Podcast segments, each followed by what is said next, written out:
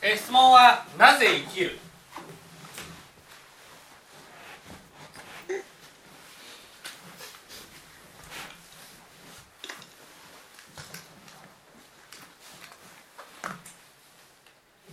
ですね。なぜ生きる？私たちは何のために生きるのかと。こういうことですね。でそもそも私たちはなぜ生きるが問題にならないんです。ならないならない。なぜ問題にならないのかというとその生きる目的をその初めから分かっていると勘違いしてるからです。勘違いしてる、そう。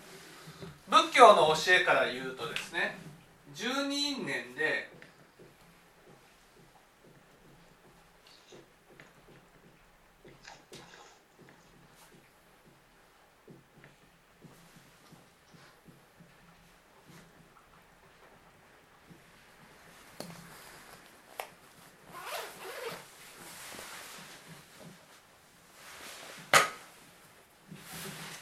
えー無明無明行式名式っていうのがあるんですね最初の無明というのは無明界ということです無明界っていうのは私という魂があるわけじゃない世界ってことです。私の魂も人の魂もごちゃ混ぜになっている世界ってことです。そこには自分というものが存在しない。だから私たちは自分を知りたいっていう気持ちが非常に強くなるんです自分を知りたい。自分を知りたい。自分を知りたいっていうふうに思ってる、ね、この自分は何者かを知るっていうことがなぜ生きるの答えなんです。自分は何者かを知る。そう。自分は何者かを知る。自分ってね自分というものをこうこれが自分なんだって確信できるようなものを持つことが生きる目的なんです。だから何のために生きるのかって言ったら私がこうねこれが私だっていうものを持つために生きるんです。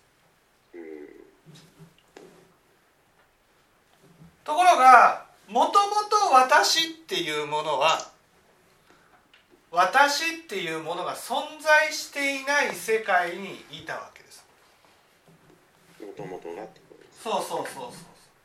これをまあいいやいたんですねそこから私を知りたい。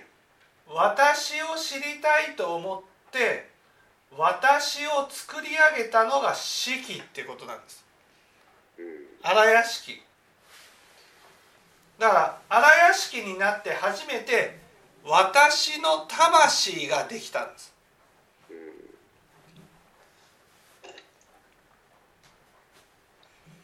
だから私の魂というものは初めから存在しているわけじゃなくてその魂の粒が集まって私の魂ができたんです。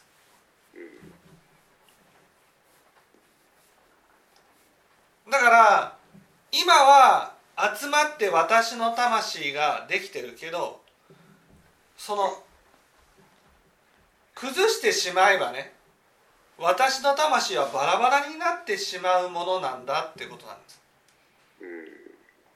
だから私の魂がこう今肉体の中にあってねそして死んでまたどこかの魂どこかの肉体に入って次から次へと移っていくんだっていう思想を仏教ではアートマン思想っていうんです。でアートマン思想を仏教では思いっきり否定してるんです。そんな私という魂なんて固定不変なってことですよ。崩れない魂なんてないんだ。だから私の魂っていうのは崩れていくものなんだ一つにしておかないと崩れてしまうんだっていうことなんです。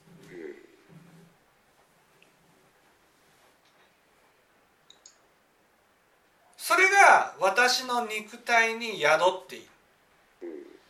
ところがそのね肉体に宿った魂を私は感じることがなかなかできない。そこで人からどう見られているかっていうものによって私を定義するようになった。これが名式なんです。名式っていうのは私というものを名前と式イメージで定義したものってことなんです。だからこれを「が」っていうんですね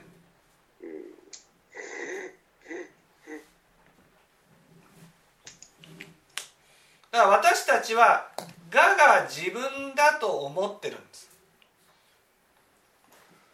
だから自分っていうのは何ってなったら自分っていうのは間違いなく「が」だと思ってるんです。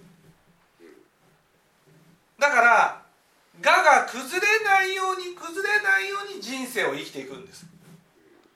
自分の思い描いている大学に行き自分の思い描いている就職をして自分が思い描いている結婚をして出産をして自分の思い描いてるような人生を生きられたらそれでいいんだって思うんです。自分のイメージしている私が崩れないように生きていくことが私の生きる目的なんです。だから多くの人はなぜ生きるを考えない？考えたことがない。何のために生きるのかな、ね、自分の思い描いている人生があってその思い描いている人生のそのレールの上を歩いている時にはなぜ生きるを考えることはないんです。ね、だけどいつ考えるか。いつ考えるのかって言ったら何かのことで自分の思い描いている人生を生きられなくなった瞬間になぜ生きるを考えるんです。私は何のために生きているのかなと。こうやって生きていっても自分の思い描いている人生を生きることができないのに何のために生きるのかな？そこで考えるんです結局そのなぜ生きるを考えている人もがという自分を崩さないように生きることがなぜ生きるの答えだと思ってるんです。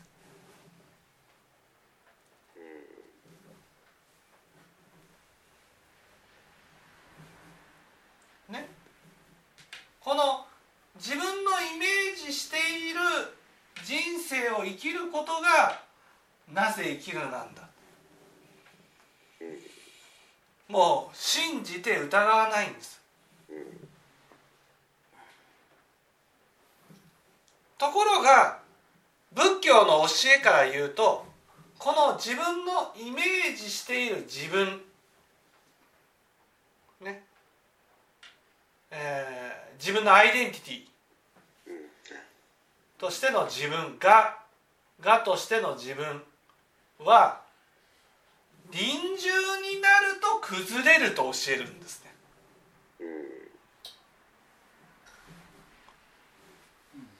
臨終になると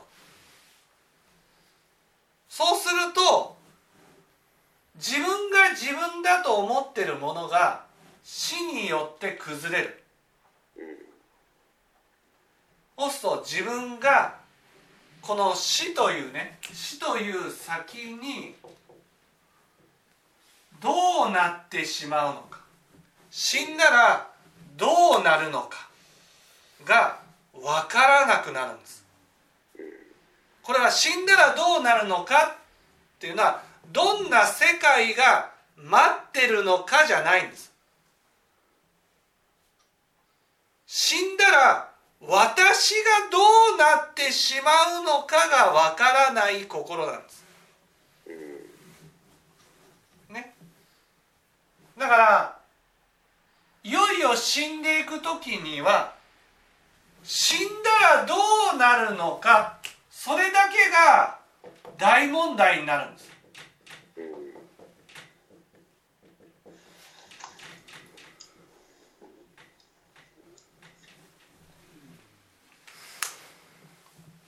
これがよく言う五章暗い心っていうふうに言われるものですよね。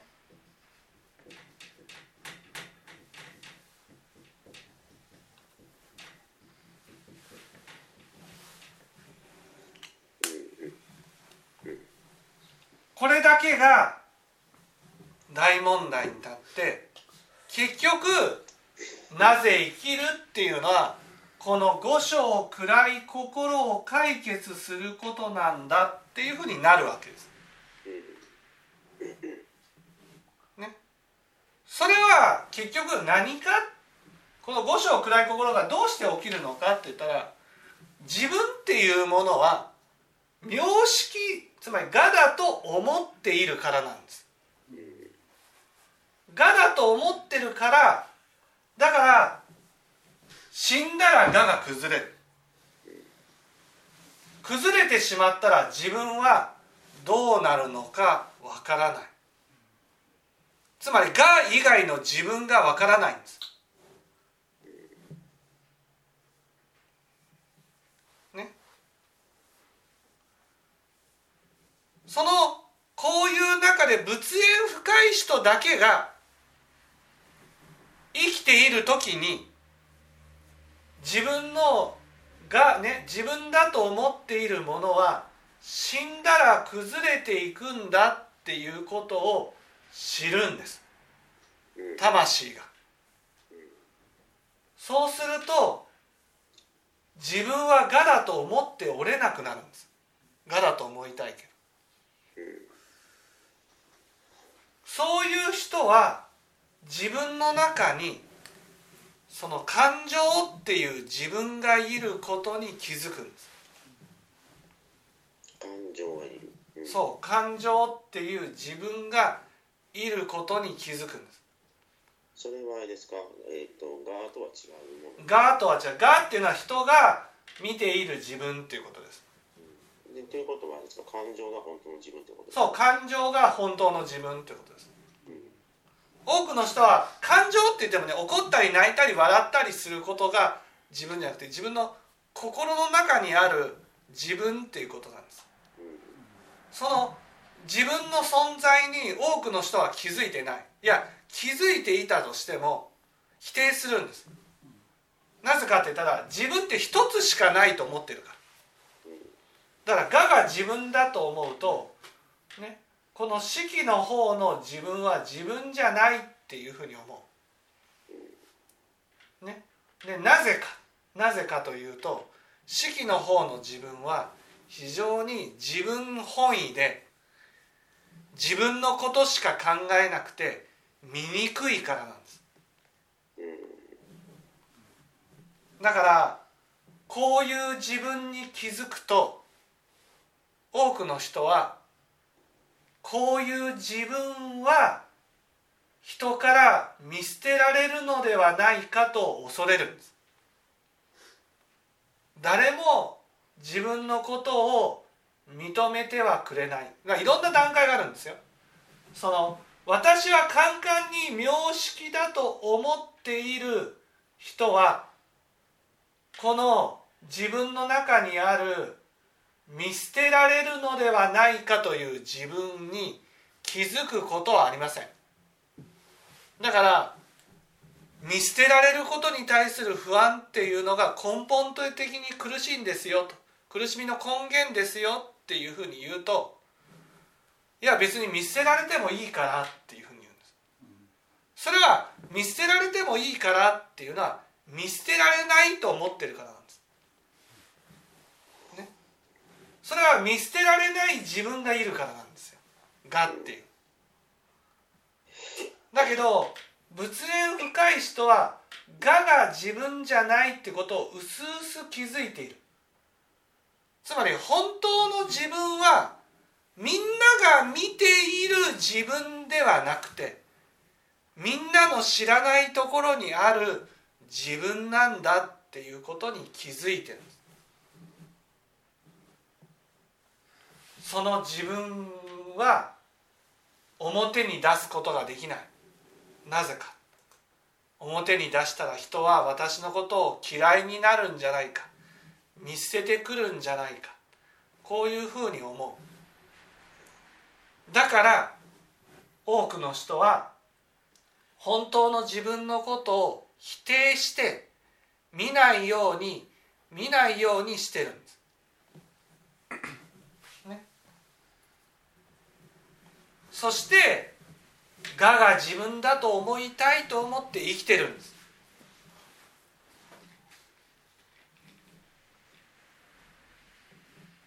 だから我がね我が崩れるっていうふうに思える人にとってなぜ生きるっていうのは何？って言ったらどうしたらこの感情がなくなるかなんです。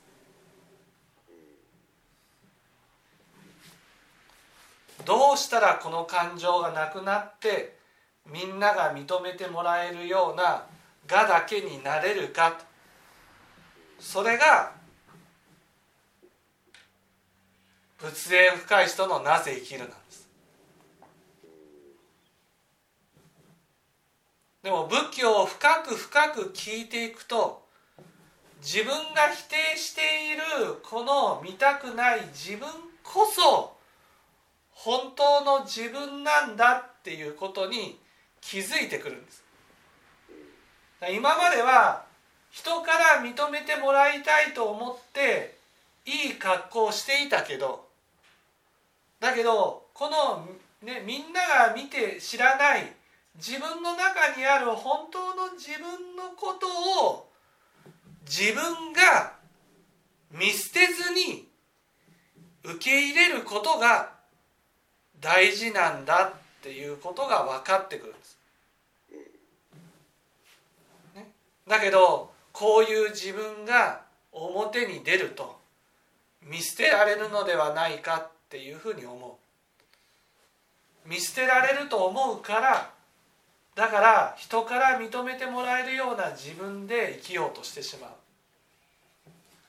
でも本当はこの見捨てられるのではないかと思っているこの自分が認めてもらえることがこれが本当の幸せなんだなっていうことが仏教を聞いていかないとわからないんです。これをねこの,、このジレンマを親鸞上人は愛欲の後悔に沈没し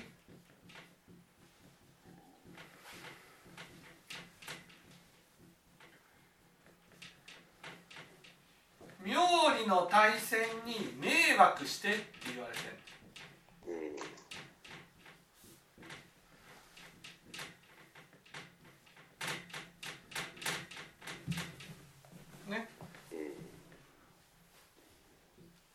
愛欲の後悔っていうのは、ね、愛欲っていうのはこの荒屋敷が感じているものなんですね。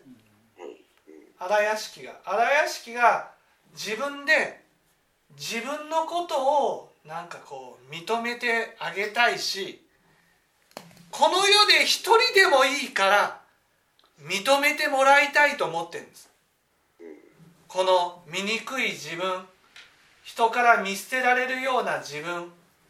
そういう自分。その自分をこの世で誰か一人でもいいから丸々受け止めてもらいたいと思ってる。受け止めてもらったら自分で自分のことを肯定できるように思えるんです。結局死んだらどうなるかわからないのはこの荒屋敷の存在を誰もが否定してるからなんです。で我が自分だと思ってるから死んだら我が崩れるし本当の自分を自分自身が認めてないんです。だから死んだら真っ暗になっちゃうんですよ。本当はそうじゃない。本当の自分が見えるだけなんです。死んだら。でもその本当の自分は見捨てられると思ってるんです。この式は。式は。見捨てられると思ってるんです。こんな自分は誰もが否定する。誰もが恐れて逃げていく。誰もが離れていく。誰も自分のことを見てくれる人なんていないっていうふうに思ってる。だから多くの人はこの自分を否定してるんです。ないものだと思って生きてる。ないものだと思って生きてる人ほど見捨てられてもいいよって言えちゃうんです。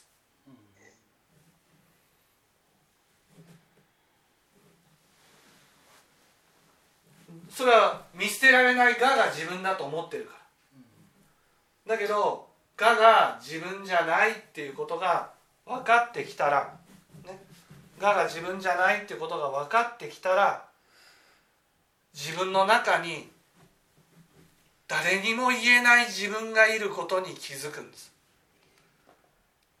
本当はこの自分を分かってもらいたい。分かってもらいたい認めてもらいたい。この自分を分かってもらいたい。認めてもらいたいっていう心が愛欲なんです。その愛欲が広い海の中に、ね、海ほどあってその中に沈没しているものが私なんだ。この本当の自分を分かってほしい。そして自分自身が肯定できるようになりたい、ね、だってこれだけがこれだけが死んで残っていくんだから。ね。認めてあげたい。肯定してあげたい。それが本当のなぜ生きるなんですこれが認められたらもう死は怖くないんです。あらゆるものを失うけどね。でも私っていうものはなくならずにすね行く。死んだらどうなるのか。どんな世界が待ってるかは分からないけどでも私というものは変わらずに死後も続いていくと思うからだから死が怖くないんです。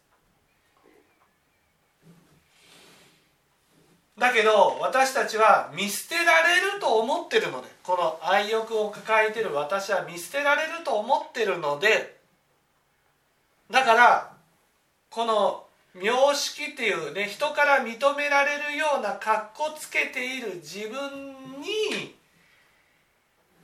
自分を演じてしまうんです。これが妙理ってことです。妙っていうのはね格好つける自分。理っていうのはねいわゆる価値のあるものを手に入れたらってことです。価値のあるものを手に入れたら人は私のことを見捨ててこないように思うってことです。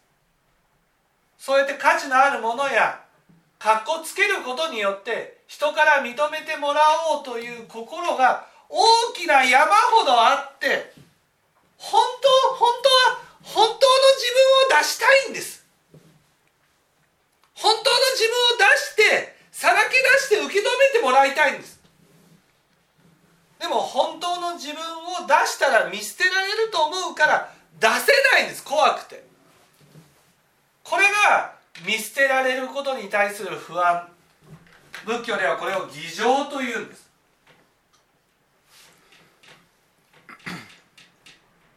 偽情がなければさらけ出すことができる。本当の自分を分かってくれ。これが本当の自分なんだっていうふうにね。外に出すことができる。だけど偽情があるために本当の自分を隠してかっこつけた自分で接してしまう。でもかっこつけた自分で接して認めてもらっても愛欲は満たされない。真な愛欲の後悔に沈没し妙理の大戦に迷惑している。それは偽情があるからなんだ。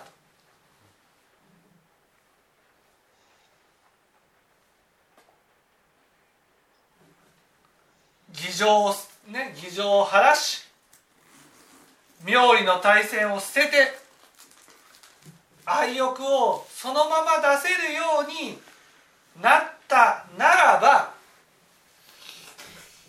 生きる目的が果たされるわけです。それがなぜ生きるの答えなんです。でもこれは本当に限られた人にしかわからないことなんです。だって普通の人は死ぬが死ぬまで我が自分だと思ってるから。だから本当の自分の存在に気づいてないし本当の自分をさらけ出したら人は嫌ってくるだろうなとか見捨ててくるだろうなとか誰も相手にしてくれないだろうなっていうことは気づかないんです。こんな自分があるなんてこんな自分があるなんてっていうふうに思える人だけがまあこう言っちゃなんですけど仏法が聞けるんです。こんな自分を抱えていてでもこんな自分が胸を張って堂々と生きていきたい。こんな自分を人は認めてほしい。認めてくれる人はいないだろうか。こういうふうに思うことがこれが本当のなぜ生きるなんです。でもそれは仏縁深い人にしかないこと。この見捨てられるのではないかと思う自分ってね。まあ仏法を聞いてる人から見たらね分かるよねって言ったら「うんうん」って言うんです。だけど普通の人はね「分かるよね」って言ったらね全然分からないんです。全然分かんないんです。そんなものがあるなんて思ってないんです。それぐらい否定されてるんです。そんな人は死んでいく時に我が崩れて死んだらどうなるかわからない。今まで本当にもうすがりついていたんですよ。我が自分だと思ってね。もう間違いないこれこそ自分なんだってすがりついていたその我から裏切られてですよ。自分はどうなってしまうんだろう。どこへ行くんだろう。どうなってしまうんだろう。それがわからないまま五章に突入していく。それが人間死ぬっていうことなんです。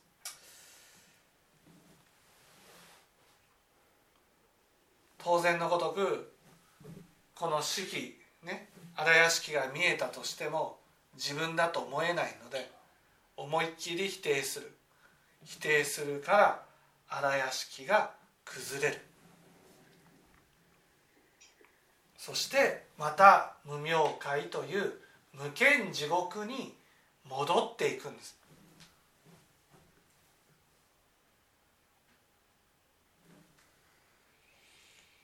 これが多くの人が行く世界。だけど本当に悲しいことに本当の一大事を抱えている人ほどピンとこないんです。ピンとこないんです。これ大事でしょって言ってもピンとこないんです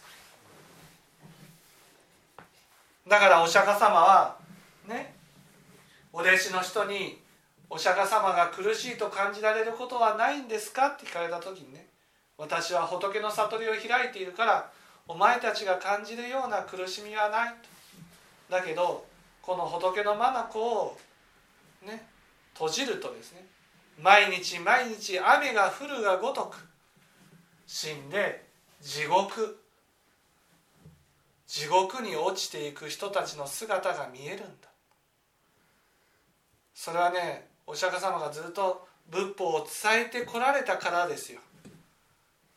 ね、一生懸命話をしてこれはこのね死んでいく時にこんな世界が待ってるのは辛いでしょと。なんとか聞いてくださいって話をしても聞いてくれる人がいないってことを何度も何度も続けてきた結果ああそうなんだな。みんな地獄に落ちていくんだなということを感じてね。いや人は本当に仏法を聞かん。みんな地獄に落ちていくんだなと。いうことをまあ確信された。だからその人たちが地獄に落ちていくことがね苦しまずに折れないんだと。こういうふうに言われたわけですね。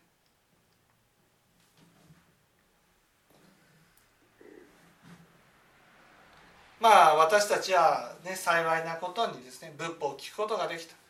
仏法を聞くことができたってことは少なくともねこの我が崩れていくっていうことをどこかで魂が知ってる。だからこの本当の私っていうのを自分で否定せずにそしてねこの見捨てられるんじゃないかという不安を晴らしていくことがなぜ生きるの？答えになるんですね。分かっていただけたでしょうか。はいちょっと質問いいですか？はい。はい。えーっと今の僕の状態というのはどういう状態になるかなっていう。今の状態としてはね自分の中に見捨てられるのではないかという自分がいることにうすうす気づき始めているってことです。はい。はい。そして今まではそういうものを否定してなんかこうみんなが認めてもらえる自分を演じようとしたけどうんそういうことに虚しさを感じるようになってきたんです。だって自分じゃないから。だから前は意欲的に仕事ができていたことができなくなるわけです。ね。そんなものが自分のやりたいことじゃないとうんこの自分の中にあるね。見捨てられるのではないかと思う自分。それを自分自身で手を焼いている状態が今の状態です。手を焼いてるのはその式の方に手を焼いてる。そうそうそうそう。まだねなくしたいと思ってるってことです。まだそう思ってる。まだそうなくしたいと。でこれを踏まえてどうどうこれやっぱり仏法を聞いていってなくせないっていうことを知る。なくせないどころかこっちが本当の自分だっていうことを知ることが大事なんです。うん。でこれを聞いてどうどうどう考えていったらどうしていったらいいのか。これを聞いてああそうなんだな自分の中にそういうこう認めてもらいたくても認めてもらえない自分がいるんだなと。少なくとも自分だけは認めてあげようって思ってほしいんです。あそういう見捨てられるっていうその式をっていう。そうそうそうそう。それを認めるっていうのはどうどういうふうな？認めるっていうのは自分がそういうものがねいやこの世に存在してもいいって思うってことです。うん。そのこの世に存在してもいいっていうのはどうどういうふうに思ったらいいんですかねそれは？それは自分がこれこれを持ってるためにね人から嫌われたり見捨てられることがあったとしてもはい。はい仕方がないなって思って思うってことです。仕方がない。うんそういう存在があって、まあ、そういう否定されても仕方がないと思うということですね。はい。はい。はい。はい。